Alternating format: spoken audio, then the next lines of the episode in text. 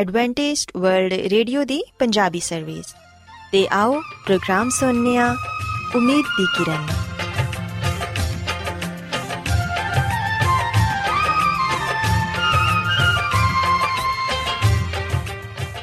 ਸਾਥਿਓ, ਮੈਂ ਤੁਹਾਡੀ ਮੇਜ਼ਬਾਨ ਫਰਾਸਲੀਮ ਪ੍ਰੋਗਰਾਮ ਉਮੀਦ ਦੀ ਕਿਰਨ ਦੇ ਨਾਲ ਤੁਹਾਡੀ ਖidmat 'ਚ ਹਾਜ਼ਰ ਹਾਂ। ਸਾਡੀ ਪੂਰੀ ਟੀਮ ਵੱਲੋਂ ਪ੍ਰੋਗਰਾਮ ਸੁਣਨ ਵਾਲੇ ਸਾਰੇ ਸਾਥੀਆਂ ਨੂੰ ਸਾਡਾ ਪਿਆਰ ਭਰਾ ਸਲਾਮ। ਕਬੂਲ ਹੋਏ। ਸਾਥਿਓ, ਉਮੀਦ ਕਰਨੇ ਆ ਕਿ ਤੁਸੀਂ ਸਾਰੇ ਖੁਦਾ ਤਾਲਾ ਦੇ ਫਜ਼ਲੋ ਕਰਮ ਨਾਲ ਖੈਰੀਅਤ ਨਾਲ ਹੋ। ਤੇ ਸਾਡੀ ਇਹ ਦੁਆ ਹੈ ਕਿ ਤੁਸੀਂ ਜਿੱਥੇ ਕਿਤੇ ਵੀ ਰਹੋ, ਖੁਦਾਵੰਦ ਖੁਦਾ ਤੁਹਾਡੇ ਨਾਲ ਹੋਣ ਤੇ ਤੁਹਾਡੀ ਹਿਫਾਜ਼ਤ ਤੇ ਰਹਿਨਮਾਈ ਕਰਨ। ਸਾਥਿਓ, ਇਸ ਤੋਂ ਪਹਿਲਾਂ ਕਿ ਅੱਜ ਦੇ ਪ੍ਰੋਗਰਾਮ ਨੂੰ ਸ਼ੁਰੂ ਕੀਤਾ ਜਾਏ, ਆਓ ਪਹਿਲਾਂ ਪ੍ਰੋਗਰਾਮ ਦੀ ਤਫਸੀਲ ਸੁਣ ਲਵੋ। ਤੇ ਪ੍ਰੋਗਰਾਮ ਦੀ ਤਫਸੀਲ ਕੁਝ ਇਸ ਤਰ੍ਹਾਂ ਹੈ ਕਿ ਪ੍ਰੋਗਰਾਮ ਦਾ ਆਗਾਜ਼ ਇੱਕ ਖੂਬਸੂਰਤ ਗੀਤ ਨਾਲ ਕੀਤਾ ਜਾਏਗਾ। ਤੇ ਗੀਤ ਦੇ ਬਾਅਦ ਖਾਨਦਾਨੀ ਜ਼ਿੰਦਗੀ ਦਾ ਪ੍ਰੋਗਰਾਮ ਪੇਸ਼ ਕੀਤਾ ਜਾਏਗਾ। ਇਸ ਤੋਂ ਬਾਅਦ ਖੁਦਾਵੰਦ ਦੇ ਜ਼ਿੰਦਗੀ ਬਖਸ਼ ਕਲਾਮ ਚੋਂ ਪੈਗਾਮ ਪੇਸ਼ ਕੀਤਾ ਜਾਏਗਾ, ਜਿਹੜਾ ਕਿ ਸਾਡੇ ਕਦਮਾਂ ਦੇ ਲਈ ਚਿਰਾਗ ਤੇ ਸਾਡੀ ਰਾਹ ਦੇ ਲਈ ਰੋਸ਼ਨੀ ਹੈ। ਸੋ ਆਓ ਸਾਥੀਓ, ਪ੍ਰੋਗਰਾਮ ਦਾ ਆਗਾਜ਼ ਇਸ ਰੂਹਾਨੀ ਗੀਤ ਨਾਲ ਕਰਨੇ ਆ।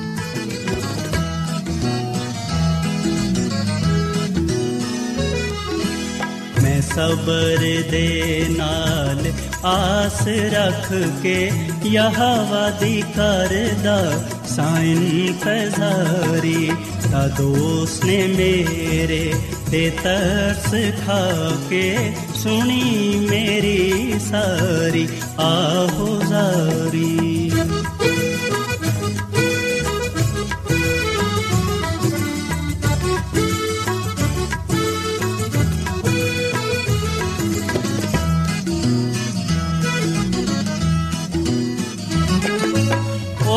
ਜ਼ਾਰੀ ਉਹ ਖਤਰੇ ਤੇ ਟੋਏ ਤੇ ਖੋਬਿਆਂ ਤੋਂ ਹੈ ਮੈਨੂੰ ਕੱਢ ਕੇ ਲੈ ਆਇਆ ਬਾਹਰ।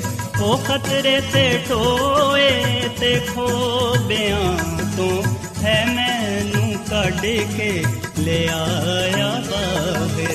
ਜਟਾਂ ਤੇ ਰੱਖੇ ਪੈਰ ਮੇਰੇ ਤੇ ਬਖਸ਼ੀ ਕਦਮਾਂ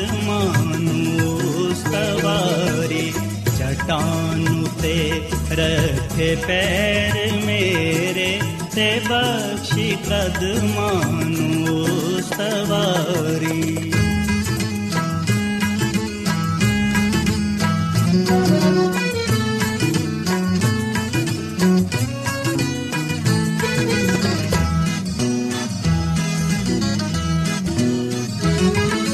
ਖੁਦਾ ਨੇ ਗੀਤ ਇੱਕ ਨਵਾਂ ਸਿਖਾਇਆ ਕਿ ਜਿਸ ਤੋਂ ਹੋਵੇ ਤਾਰੀਫ ਉਸ ਦੀ ਖੁਦਾ ਨੇ ਗੀਤ ਇੱਕ ਨਵਾਂ ਸਿਖਾਇਆ ਕਿ ਜਿਸ ਤੋਂ ਹੋਵੇ ਤਾਰੀਫ ਉਸ ਦੀ ਬਤੇਰੇ ਮੰਨਣਗੇ ਖੌਫ ਉਸ ਦਾ ਤੇ ਆਸ ਰੱਖਣ ਰੱਬ ਉਤੇ ਸਾਰੀ ਬਤੇਰੇ ਮੰਨ रंगे खौफ उसदा ते आस रखण रब उते सारी।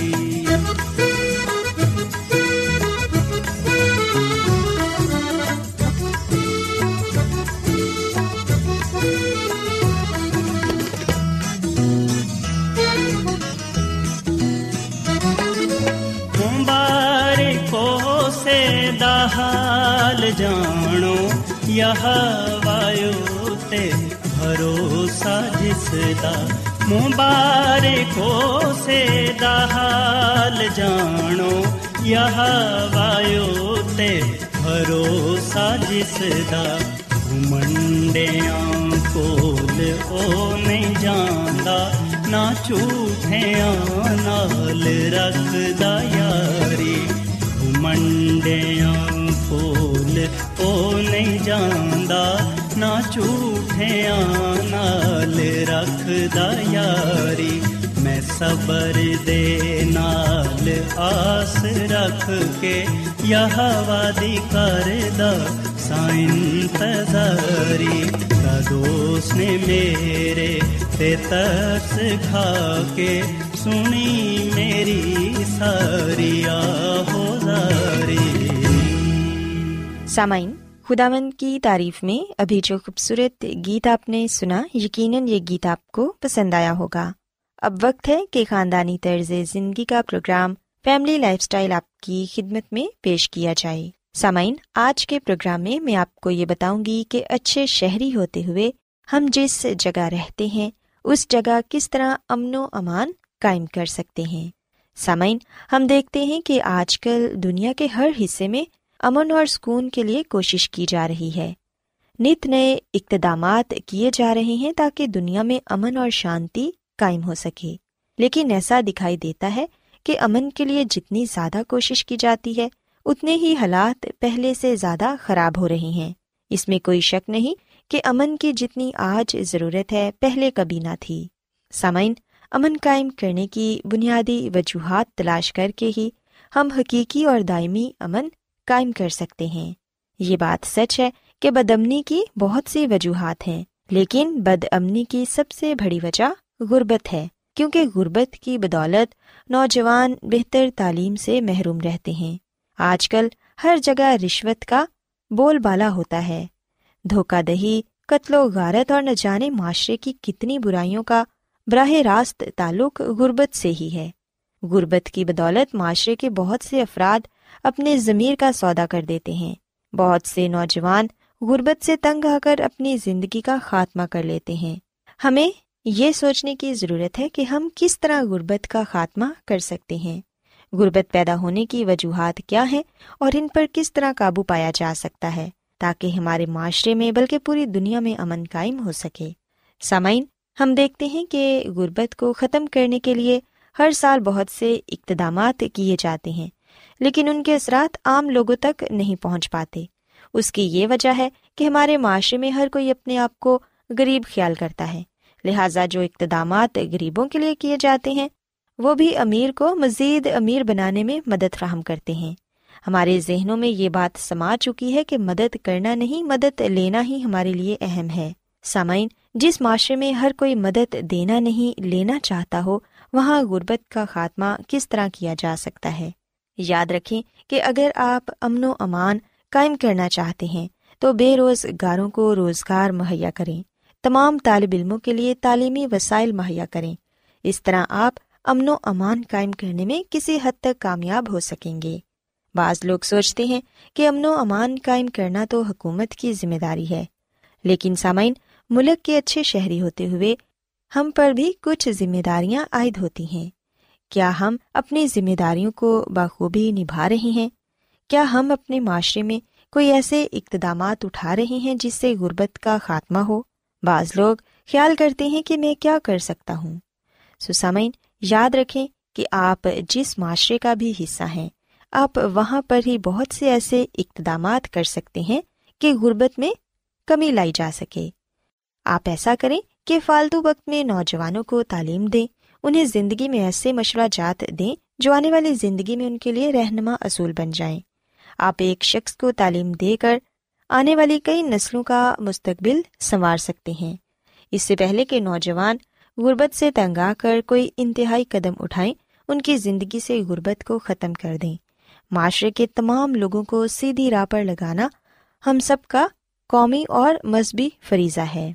सामाइन, खुदामंद की खादमा मिसिस एलन जी वाइट अपनी किताब शिफा के चश्मे में हमें ये बताती हैं कि हम जिस जगह रहते हैं, उसी शहर में ही बसने वाले हज़ारों लोगों की हालत देखने के काबिल नहीं होती। हता के बेजुबान जानवर भी उनसे बेहतर ज़िंदगी बसर कर रहे होते हैं। उन खानदानों को देखें जो छोटी छोटी झोंपड़ियों में इस तरह पड़े हुए हैं, जैसे कि भेड़, बकरियों के रेवड़। वो बड़ी ही तकलीफ़ दे ज़िंदगी बसर कर रहे हैं। बाज उनमें तारीख तय खानों के धुएँ गंदगी और रतूबत की तकलीफ़ बर्दाश्त कर रहे हैं। इन गलीज जगहों में बच्चे पैदा होते हैं नशो नुमा पाते हैं और फिर मर जाते हैं। वो खुदावंद खुदा की इस खूबसूरत फितरत को बिल्कुल नहीं देखते, जो रूह को ताजगी बख्शती है। ऐसे बच्चों को पूरे कपड़े नसीब नहीं होते, पेट भरकर खाना नहीं मिलता, उन्हें बदी बदचलनी गुनाह और बदबख्ती ने घेर रखा है। वहाँ खुदा के नाम की तहकीर होती है। इन बच्चों के कानों में गलीज जबान की आवाज़ पड़ती है।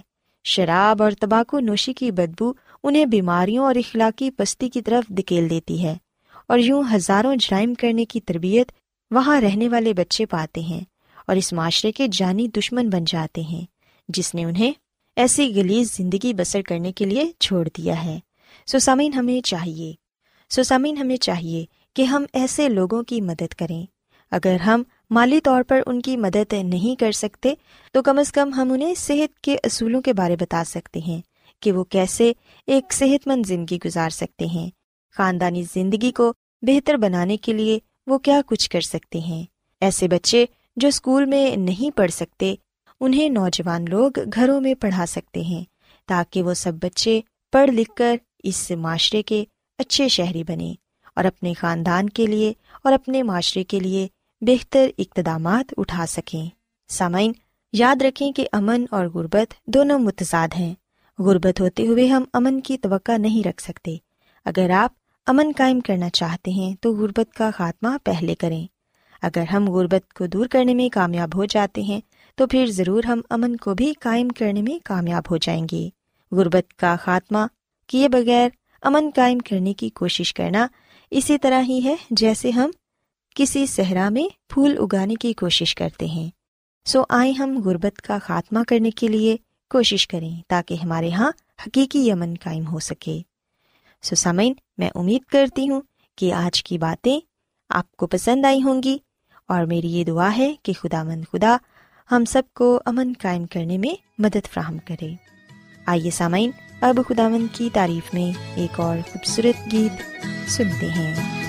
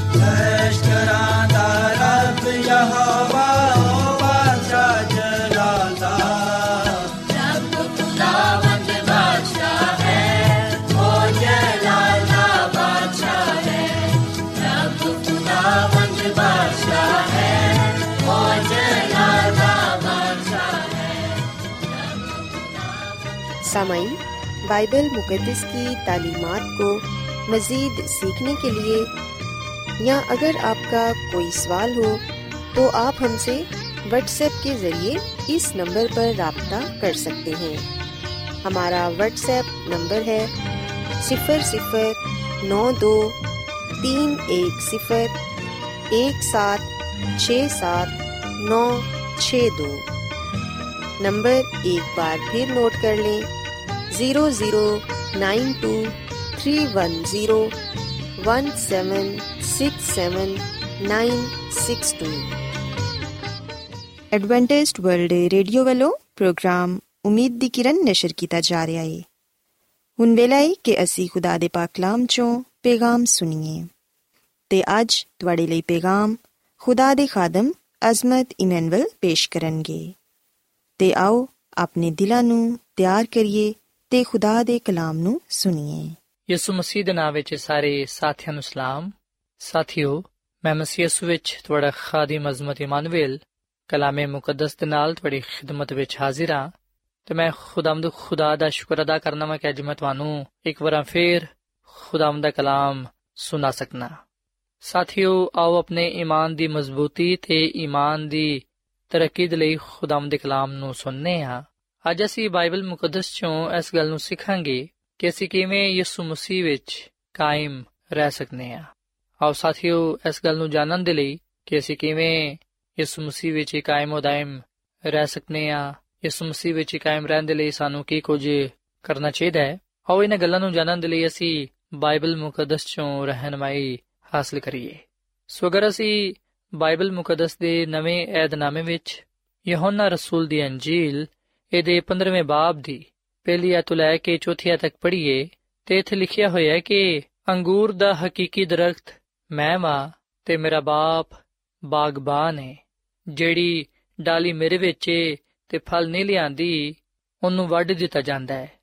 ਤੇ ਜਿਹੜੀ ਫਲ ਲਿਆਂਦੀ ਏ, ਉਹਨੂੰ ਛਾਂਟਿਆ ਜਾਂਦਾ ਹੈ ਤਾਂ ਕਿ ਜ਼ਿਆਦਾ ਫਲ ਲਿਆਏ। ਹੁਣ ਤੁਸੀਂ ਉਸ ਕਲਾਮ ਦੀ ਵਜ੍ਹਾ ਤੋਂ ਜਿਹੜਾ ਮੈਂ ਤੁਹਾਡੇ ਨਾਲ ਕੀਤਾ ਹੈ ਪਾਕ ਹੋ। ਤੁਸੀਂ ਮੇਰੇ ਵਿੱਚ ਕਾਇਮ ਰਹੋ ਤੇ ਮੈਂ ਤੁਹਾਡੇ ਵਿੱਚ। ਜਿਸ ਤਰ੍ਹਾਂ ਡਾਲੀ ਅਗਰ ਅੰਗੂਰ ਦੇ ਦਰਖਤ ਵਿੱਚ ਕਾਇਮ ਨਾ ਰਵੇ ਤੇ ਆਪਣੇ ਆਪ ਤੋਂ ਫਲ ਨਹੀਂ ਲਿਆ ਸਕਦੀ, ਉਸੇ ਤਰ੍ਹਾਂ ਤੁਸੀਂ ਵੀ ਅਗਰ ਮੇਰੇ ਵਿੱਚ ਕਾਇਮ ਨਾ ਰਹੋ ਤੇ ਫਲ ਨਹੀਂ ਲਿਆ ਸਕਦੇ। ਸਾਥੀਓ, ਅਸੀਂ ਬਾਈਬਲ ਮੁਕੱਦਸ ਦੇ ਇਸ ਹਵਾਲੇ ਵਿੱਚ ਯਿਸੂ ਮਸੀਹ ਦੇ ਇੱਕ ਤਮਸੀਲੀ ਕਲਾਮ ਨੂੰ ਪਾਣੇ ਆ ਜਿਹੜਾ ਕਿ ਉਹਨਾਂ ਨੇ ਆਪਣੇ ਸ਼ਾਗਿਰਦਾਂ ਦੇ ਨਾਲ ਕੀਤਾ।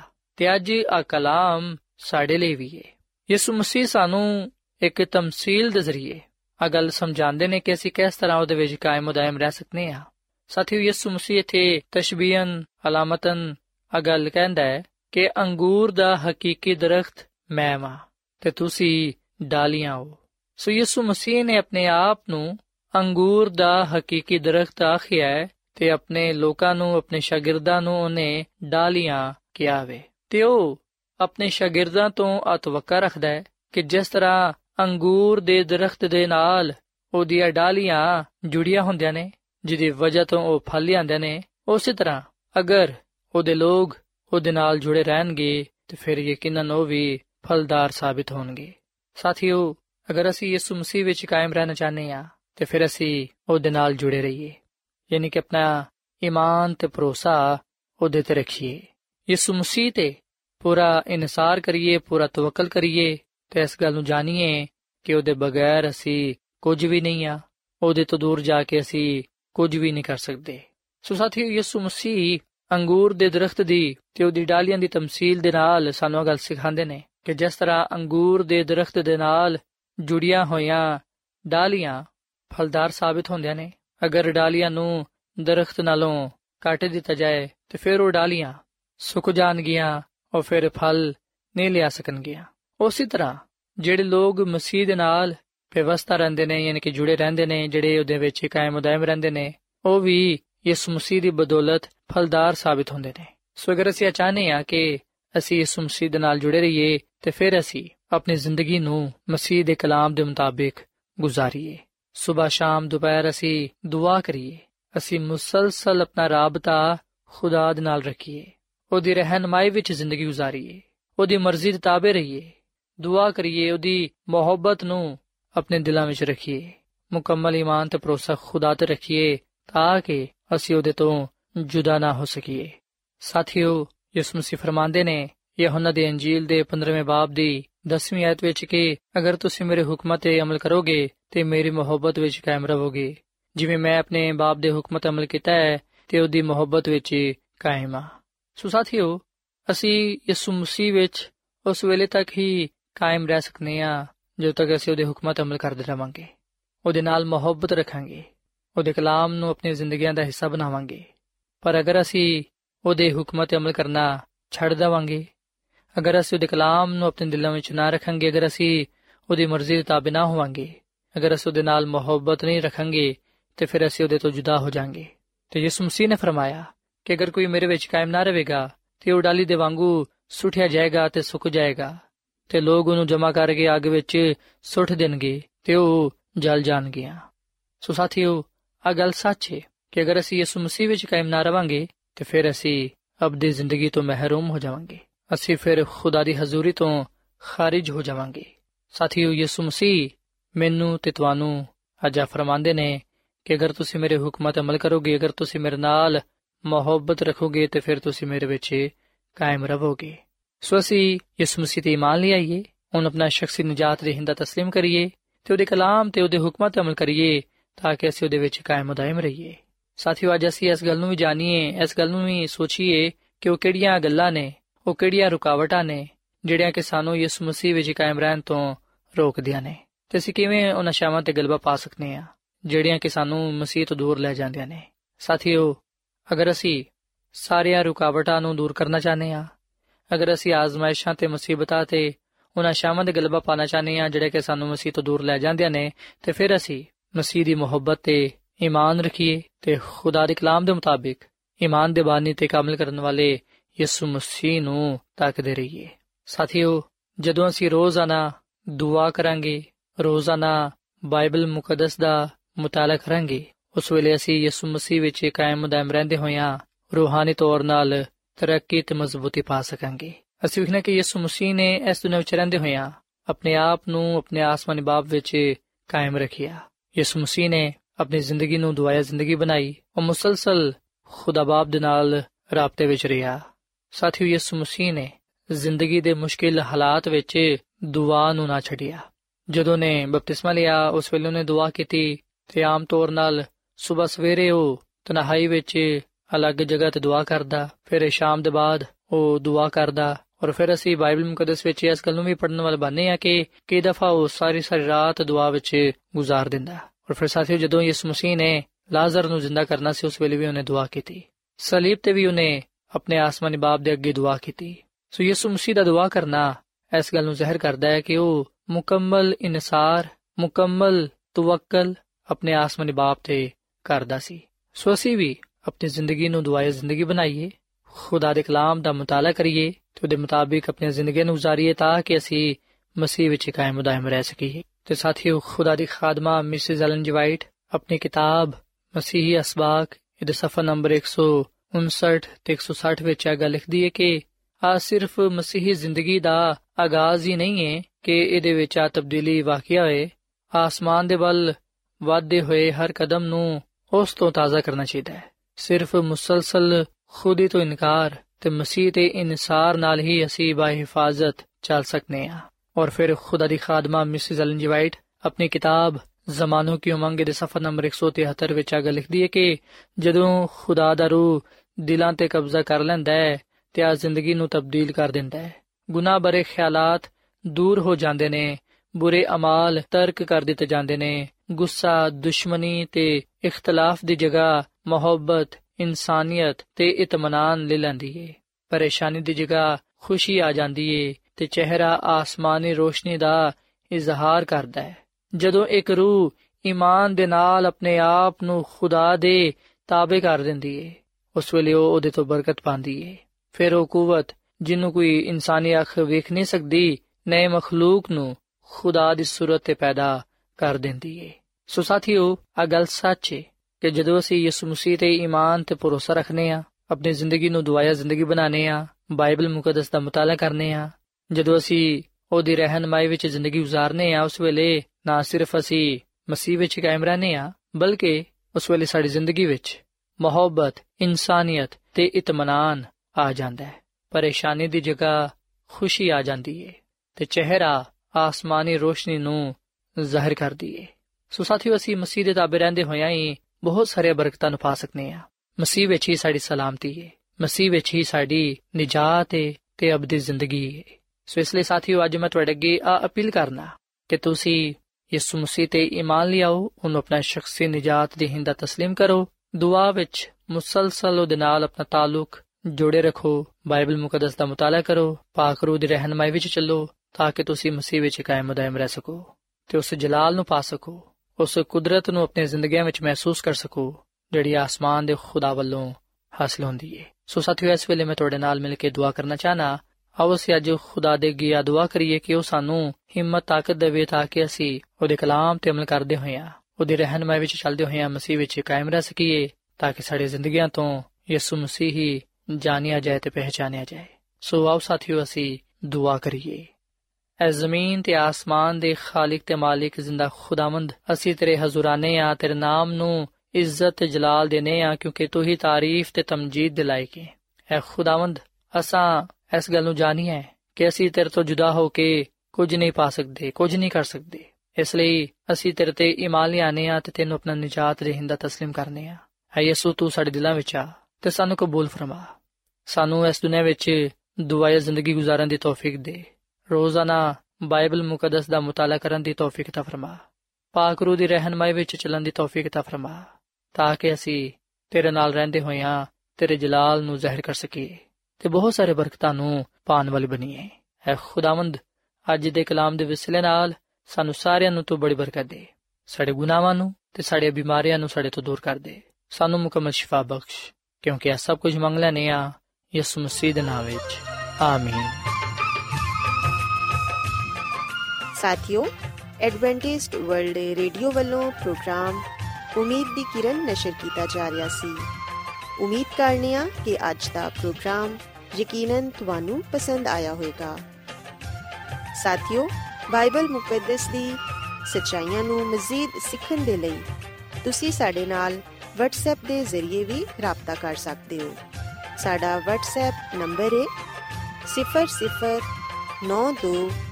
0092 310 1767 ਨੰਬਰ ਇੱਕ ਵਾਰੀ ਫੇਰ ਲਿਖ ਲਵੋ। 009231076796 ਸਾਥਿਓ, ਕੱਲ ਇਸੇ ਵੇਲੇ ਤੇ ਇਸੇ ਫ੍ਰੀਕਵੈਂਸੀ ਤੇ ਦੁਬਾਰਾ ਤੁਹਾਡੇ ਨਾਲ ਮੁਲਾਕਾਤ ਹੋਏਗੀ। ਹੁਣ ਆਪਣੀ ਮੇਜ਼ਬਾਨ ਫਰਾਸਲੀਮ ਨੂੰ ਇਜਾਜ਼ਤ ਦਿਓ ਰੱਬ ਰਾਖਾ